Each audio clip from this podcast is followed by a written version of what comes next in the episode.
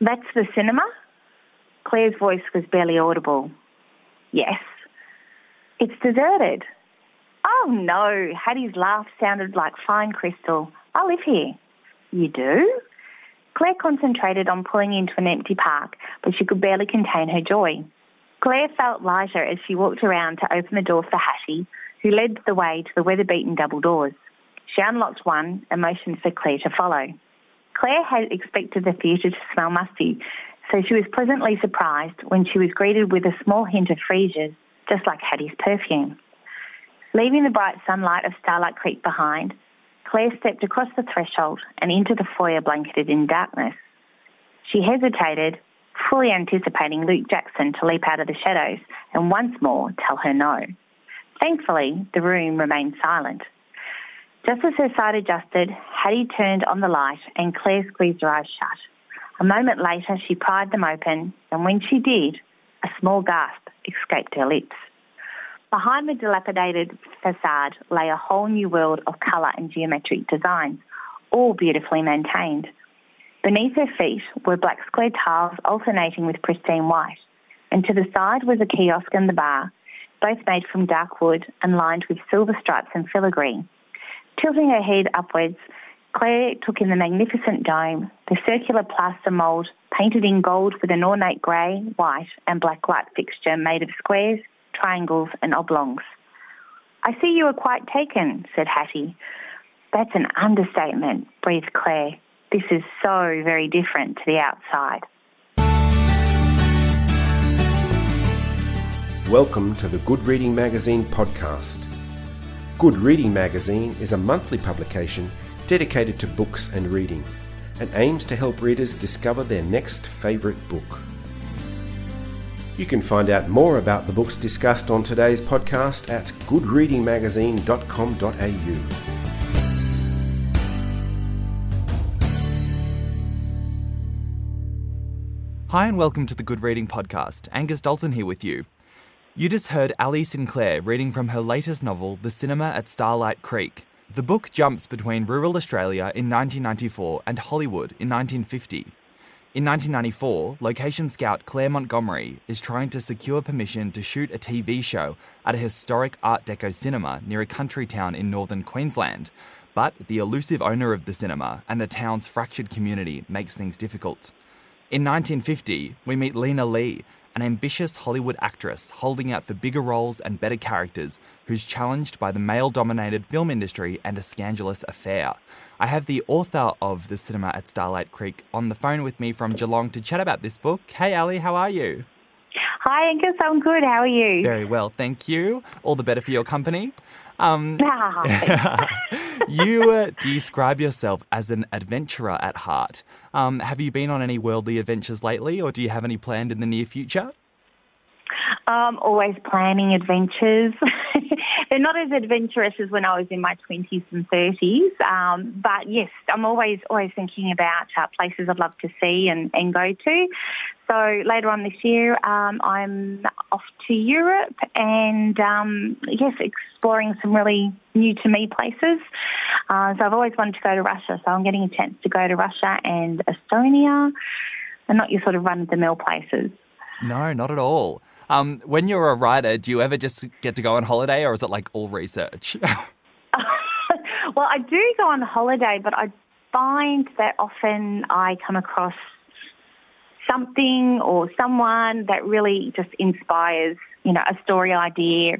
And yeah, I don't think I ever really switch off. I try, but you know, the the brain always kicks into gear.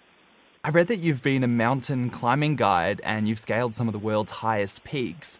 Um, Mount Everest has been in the news recently because there's been a really high death toll on the mountain this year. As someone with experience in mountain climbing, does that surprise you? Like, is this quite a dangerous pursuit? It, it, certainly is a very dangerous pursuit. Um, yes, actually, I've had a few conversations this week with um, with people uh, about this because it's yeah, it's, it's, definitely it's in the media now. Um, I do think that mountaineering has has changed over the last three decades. Now it tends to be I'm generalising here, but it, it, it, does seem to be that a lot of people are sort of are paying to go onto the mountain as opposed to earning their stripes, if that makes sense. Yeah. I mean, yeah, Everest has always been expensive, uh, but I it's it seems to be a little bit more accessible these days if, if you have if you have the money. And I don't know if the people who who go have as much experience as say people from say 30, 40 years ago. What would you say is the most memorable climb you've completed? Uh, my very uh, very first climb in Argentina on a mountain called Aconcagua and it's the highest mountain in the Americas. It's almost 7,000 metres high, and we just had the most perfect day to climb the summit, uh, perfect weather, and just as we left the summit, probably about 15 minutes, everything just clouded over and you know we we missed we luckily just had that clear window because the rest of the day was just horrendous so it was very lucky because we'd spent a good three or four weeks climbing, like climbing on the mountain and to get to the summit. Yeah, seven thousand meters high. That's like that's almost as high as Everest, right? Yeah, Everest is eight thousand eight hundred around about, I think. yeah, so it's it's it's not far off, but eighteen hundred meters can make a massive difference. yeah, but did you still need oxygen and things like that? No, we didn't need oxygen. We had spent a lot of time acclimatizing, and um, they they always sort of say, you know, you climb high and you sleep low. So you'll you'll climb high during the day, take your camping gear and uh, your supplies, set up a camp higher up, and then you go back down to your camp lower down. So it allows your body a chance to adjust.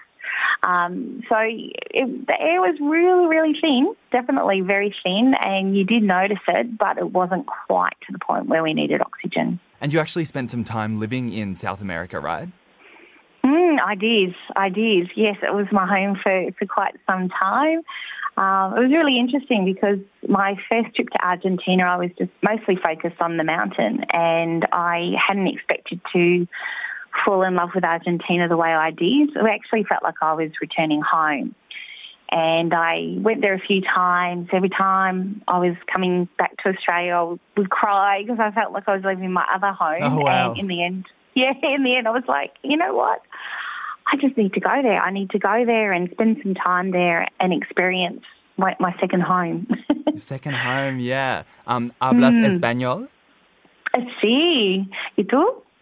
Uh, sí, un poco. ah, muy bien. I think that's as far as I can get. I'm impressed. Well done. Thank you. Um, you wrote an article for Good Reading magazine in 2017 about one of your books, Beneath the Parisian Skies. And in that piece, yes. you included this really wonderful anecdote about you as a child spinning a globe, closing your eyes, slamming down a finger, and then you'd go to the library and read books about whatever country your finger had landed on. Um, yes. Do you think this life of travel set you up for being a storyteller? Yes, I, I read a quote a while ago, and I, will probably get it wrong, but it was along the lines of um, being a traveller turns you into a storyteller. And I do, yeah, I always told stories as a kid, made up stories, but I do think my adventures and experiencing other cultures and learning about um, history and meeting an array of people has really opened up a whole new world for me, not just personally, but I think also for the kind of stories that I write.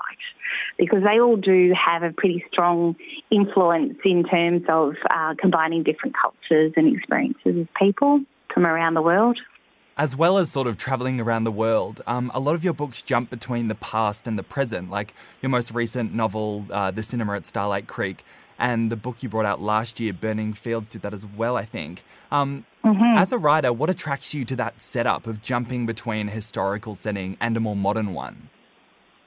Yeah, it's it's something I find comes really naturally to me. I'm actually my, my next book for next year is a single timeline, and I'm actually struggling with that. I think I like the idea of having two stories running parallel and. Uh, in the, in, for example, in Starlight Creek, you've got two women who are born decades apart. One is in the 1950s and she's working in front of the camera, and then there's another one in the 1990s who's working behind the camera.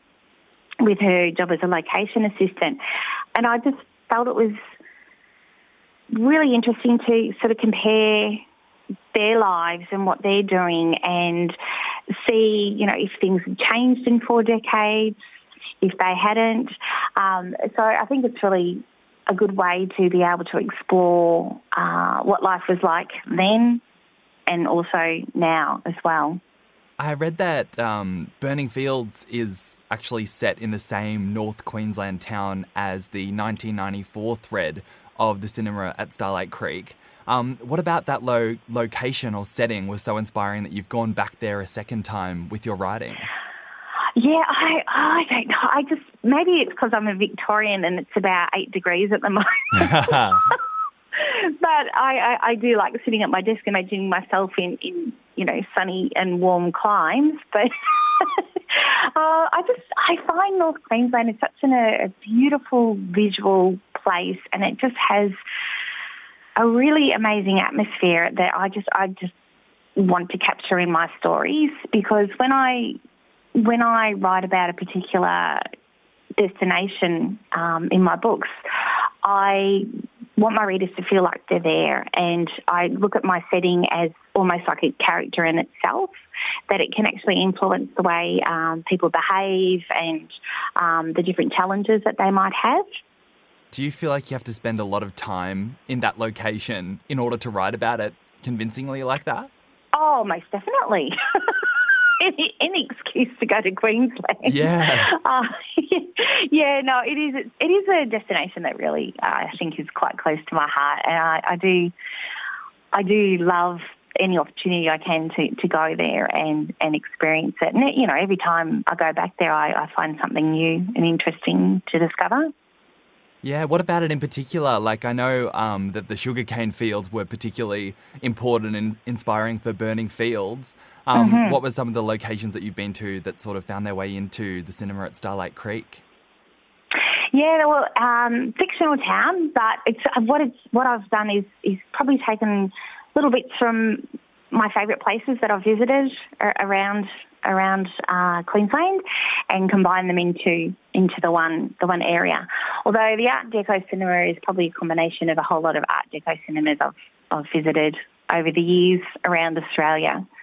I love that part. There's some really, really beautiful Art Deco cinemas in Sydney, but I've never seen one in a, in a more rural setting like the one in the cinema at Starlight Creek. Um, have you come across cinemas like that in more regional locations? Um, I no, actually, I haven't personally, and I think maybe that's why I decided to plant one there. Yeah, yeah. because it, yeah, because part of the storyline is that Claire needs to have this particular cinema because it is in a rural location, um, because it fits in with the TV series that they're making. So I had to make a life a little bit difficult and, and couldn't, you know, have Art Deco cinemas everywhere. Otherwise, it'd be too easy for her. she comes up with a few sort of issues trying to advance her career.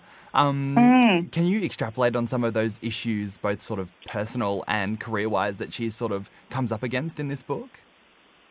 Yeah, so Claire Claire is uh, has grown up in a in a family um, that is very much you know if you put your mind to it you, you can do it, and so she's grown up with that mindset.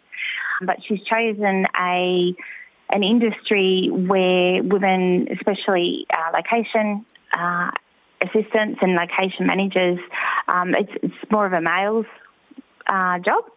So, but she's not letting that stop her. But of course, you know, we have a few characters along the way who, who don't see see it the same way as, as Claire. So, when she gets a promotion, um, you know, there's lots of rumours about why she got the promotion and, and why she got it over this other other uh, gentleman who he you know, pops up throughout the book and makes her life quite difficult. Um, and personal and also for her job as well, because she does have to travel so much and it's contract work, she never really gets that sense of home. Um, her home base is Melbourne, but she, she's rarely there. She's usually working on set somewhere around Australia. So when she does get to Starlight Creek, she actually has that sense of returning home. If you can uh, see the theme there, yeah, with definitely. Claire and me, yeah, right, um, what you know, yeah. both the both the women that you um, focus on in this book um, as you say, work in film, one behind the camera in the case of Claire, but the other one in front of the camera in the case of Lena. Um, mm-hmm. Hollywood, even now, struggles to fully reflect the society that it claims to sort of represent. And just how problematic Hollywood is behind the scenes has been really explosively revealed with the Me Too movement in recent years. Mm-hmm. Um, and through Lena, you explore what it's like to take on Hollywood in the 1950s as a young woman. What challenges does she face in this story? Yeah, uh, Lena is uh, at the grand old age of 29. is is looked upon as as being too old to be, you know, a starlet. Uh, but she she doesn't let that stop her. Uh, but it, she does definitely come across those challenges for sure. And uh, women in well, what I was concentrating on in the 1950s from my research that that female actors then, there were certain expectations about how they behaved off off camera as well as on camera. Um, so, you know, a, a, woman who was a little bit older, who was single, um, who was quite independent um, and forward thinking was, you know, quite a challenge for, for directors and producers and also for the media. So they tried to mould Lena into following a certain, I guess, um, uh, like a certain mould uh, that was expected of women back in that era, but Lena, Lena wouldn't have bar of it. Yeah. and yeah. she challenged them. You say that, um, as well as obviously being a writer and an adventurer at heart, you're also a researcher. So, where did you start with the research for the cinema at Starlight Creek? Yeah, I look. I, I feel for the 1950s story. I've been researching all my life on that one. I grew up watching uh, all the Hollywood classics, uh, watching document, documentaries about the producers and directors and the actors, and reading lots of biographies as well. Um, Lena is actually loosely, very loosely, based on Mae West, who was such an inspirational person. Uh, you know, you have a certain image on on the screen of who Mae West is, but when you start delving into the kind of life that she had and how much she challenged Hollywood, she was really business savvy and highly intelligent. So uh, she was a really good inspiration for, for Lena. Um, and then for the 1990s story, I was actually really lucky. I got to go on set on um, a big uh, Australian TV drama and the director and producers took me under their wing and showed me what they did, how everything worked. I got to speak to the actors and people who worked in all the different departments like makeup and costume and the script supervision. So I had a really good feel of what went on uh, with a set because when I write stories, I want to be as authentic as I possibly can. So I write it with the goal that if someone is an expert in a field and they're reading about what I've written, that they can't call me out and say, hey, that doesn't happen. Yeah. That's so cool that you got to go behind the scenes of that TV show. Um, oh, did that in some ways like ruin the whole glamour of TV? Uh, you know what? Sometimes now when I watch TV, I I do think about when I was on the set, and I can, especially with with the camera angles and how how they worked those. Yeah, sometimes I, I, that does run through my head. and I just try and block it out so I can just enjoy the show. but yeah, it, it, it has changed my perspective a little bit, and actually has given me a greater appreciation for what everyone does when they work on TV shows because it's really complicated, and it has there has to be a lot of planning, and it has to be planned, you know, to within seconds. It's it's pretty amazing. Yeah, and I think what most people would probably be surprised by is just how many people are on set, right? Just to shoot what is seemingly a simple scene. There's like scores mm-hmm. of people watching on, right? Oh, yeah, it's crazy. And lots of waiting around. oh, yeah. lots of waiting around yeah. for people. Yeah, yeah, it is. It's, it's really interesting to learn about. Absolutely. Um, in terms of those Hollywood classics that you um that you watched, uh, do you have any favourites? Some Like It Hot is probably one of my all-time favourites. Uh, I also, oh gosh, so, so many. I could be here for a while. Um, but I love Gentlemen Prefer Blondes, Calamity Jane, any Gene Kelly movie. I'm a massive, massive Gene Kelly fan. Oh gosh, I could go on for hours. yeah. Um, in the writing of this book and comparing the stories of of these two women, um, do you feel like things have really changed in a significant way, or is it a little bit like, ugh, things really haven't changed that much? It's interesting because I actually wrote this before the whole Me Too movement um, was was out in um, in the media. Uh, so uh, it was obviously I must have picked up something in the air. Yeah. um, so I guess if I look at when I was writing it prior, yeah, I would say things in those 40 years that I, I covered, I think in terms of actresses and what was expected of them. So in the 50s, you know, women were supposed, you know, often paired up by by their um, production companies with, you know, one of the leading men, so that they were quite respectable, uh, that sort of thing. So uh, certainly, if you look at the actresses in the 1990s, they didn't have to to follow, you know, those kind of expectations. So they had a little bit more freedom. But I think things like, you know, equal pay uh, with the men, I think that's that can that is still an issue right now. But I think there's still a few things that we can definitely improve on. But the fact that it's actually being talked about now is is a huge step. So at least it's it's out there and people are talking about it and finding ways you know, to, to make things better for everybody. We heard you talking about some of the um, your favourite movies that you watched growing up there, but I would love to know what some of the books were that you read growing up that sort of set you up for uh, life as a novelist later on. Oh gosh, yes. I was a major Trixie Belden fan. Um, so Trixie Belden uh, was a, oh, I guess like a amateur sleuth. She was a teenager and she lived out on a farm in New York and with her twin brother, and they uh, rode horses and they used to go around solving crime. So it's kind of like Nancy Drew on the back of a horse, which, you know, for 10 year old me, and I was obsessed with horses, was just perfect. yeah, that sounds. I haven't heard of those. Most people just say Enid oh, really? Blyton. That's that's way cooler. Yeah. yeah. I'm still an Enid fan, but yeah, Trixie Belden's probably the one that really stuck with me. um, and then I also, you know, as I got a little bit older, this the Sweet Dreams series, which is sort of like teen romances. I aimed at the tween market. and then I really, I kind of moved on to, well, I read, read Raiders of the Lost Ark before um, I saw the movie, and that really was probably what changed my whole perception of the world and really made me want to go out and explore and learn about different cultures. So that was really significant, that book, and it really put me onto a very, you know, I still, I still do read a lot of non-fiction books.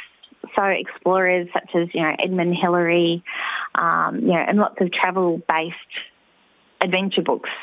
Um, and they, they, I've yeah, still read them all these decades later. Is that um the Indiana Jones one, Raiders of the Lost Ark? Yeah, that yeah, was a that book. Was, yep, it was a book. What? Yeah, I think it.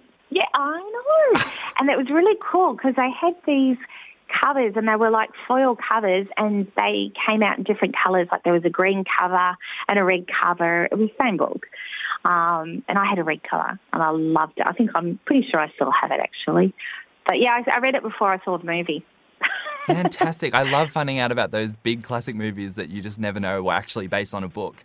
Um, so well, cool. yeah, maybe they brought the book out with the movie. I oh, don't know. gotcha. Maybe. I don't know. Importantly, yeah, yeah. there is a Raiders of the Lost Ark book out there somewhere. That's the important thing yeah. here. That's right. um, Alli, I would love to know some of the books and authors that you look up to now. Oh gosh, yeah. Again, very long list. but I'm a really big fan of uh, Belinda Alexandra's book. Oh yeah. I yeah love her, love her stories. Um, I just recently read The Invitation, which is her last book, and uh, yeah, that was just just fabulous. Um, Maria Dueñas is a Spanish author who um, her books are translated obviously into in, into English, Uh, and she, yeah, she writes really fantastic um, books. Yeah, the first one was, oh gosh, gosh, gosh, gosh, I'm just trying to think of the name of it. I'm looking at my bookshelf right now, trying to think of it. Oh, it'll come to me, but um, it was a, a spy during World War II, so that was that was really fun to read. Love all of Pam Jenoff's books and Monica McInerney and also Nina George, who is a German author who's um, been really popular over in Germany for many, many, many years. And just over the last few years has had her books translated into English, and she's done really well, which is fantastic. Yeah, I talked and, to Nina um, George earlier this year. She is so fabulous. You? Yeah, and the cool thing about ah. her actually is that she's not only a really fabulous author, she's also a really like fierce activist for authors' rights yes. and stuff over there. Oh, it was so cool to listen amazing. to her. Yeah. Yeah, and Nina actually kindly um, gave the cover quote for the German edition of um, Under the Spanish Stars for me. So. Oh wow, that's so cool. I know, I know. I'm a big fan of Nina. yeah, and I, I do love her books. And then, of course, we've got all of our fantastic Australian authors as well. We've got so many fantastic authors like T.M. Clark. She's an Aussie author, but she writes books set in Africa. And they are really, really fantastic books. And we've got Rachel Johns. With your career in writing books, you started with Lunar Tango in 2014, mm-hmm. is that right? Yes, that's right. Yeah. And would you say all of your books sort of fall into this sort of uh, historical romance genre? Um, I'd say my first three books are well, yes, all my books are dual timeline, but um, the first three books were, I would say, more like I like to call them travel fiction. Yeah. So yeah, so they they there is an historical timeline, and it also mixes in with a contemporary story, um, but it does delve into the culture and history of particular countries, so like Argentina and Spain and France um, with a little bit of Russia thrown in. And then Burning Fields is definitely more of an Australian historical, but part of it is set in World War II in Italy, which was actually great because when I was um, researching, I discovered so many things that I never knew about Italy in World War II. So that was actually quite an eye opener. Do you think you'll mm. stick with this uh, the genre of travel fiction for a while? I think no matter what I write, there's always going to be an element of travel or history or culture because I guess that's just, it's what I love to read in other people's books. And it's also, I think, a big part of, of me. So I couldn't imagine writing a book uh, without some element of it. Good excuse to keep travelling around the world as well. Absolutely. um, Alli, it's been so wonderful to have you to talk about the cinema at Starlight Creek. You've been so much fun. Thank you so much for coming on. I hope lots of people go out and delight in your books because they're absolutely fabulous. No, thank you, Angus, and thank you for having me on here. You're very welcome. Thank you, Alli. Thanks for tuning into this episode of the Good Reading Podcast. The Cinema at Starlight Creek by Alli Sinclair is out now from Harlequin Books. You can get it at all good bookshops, including Good Reading's online store at goodreadingmagazine.com.au.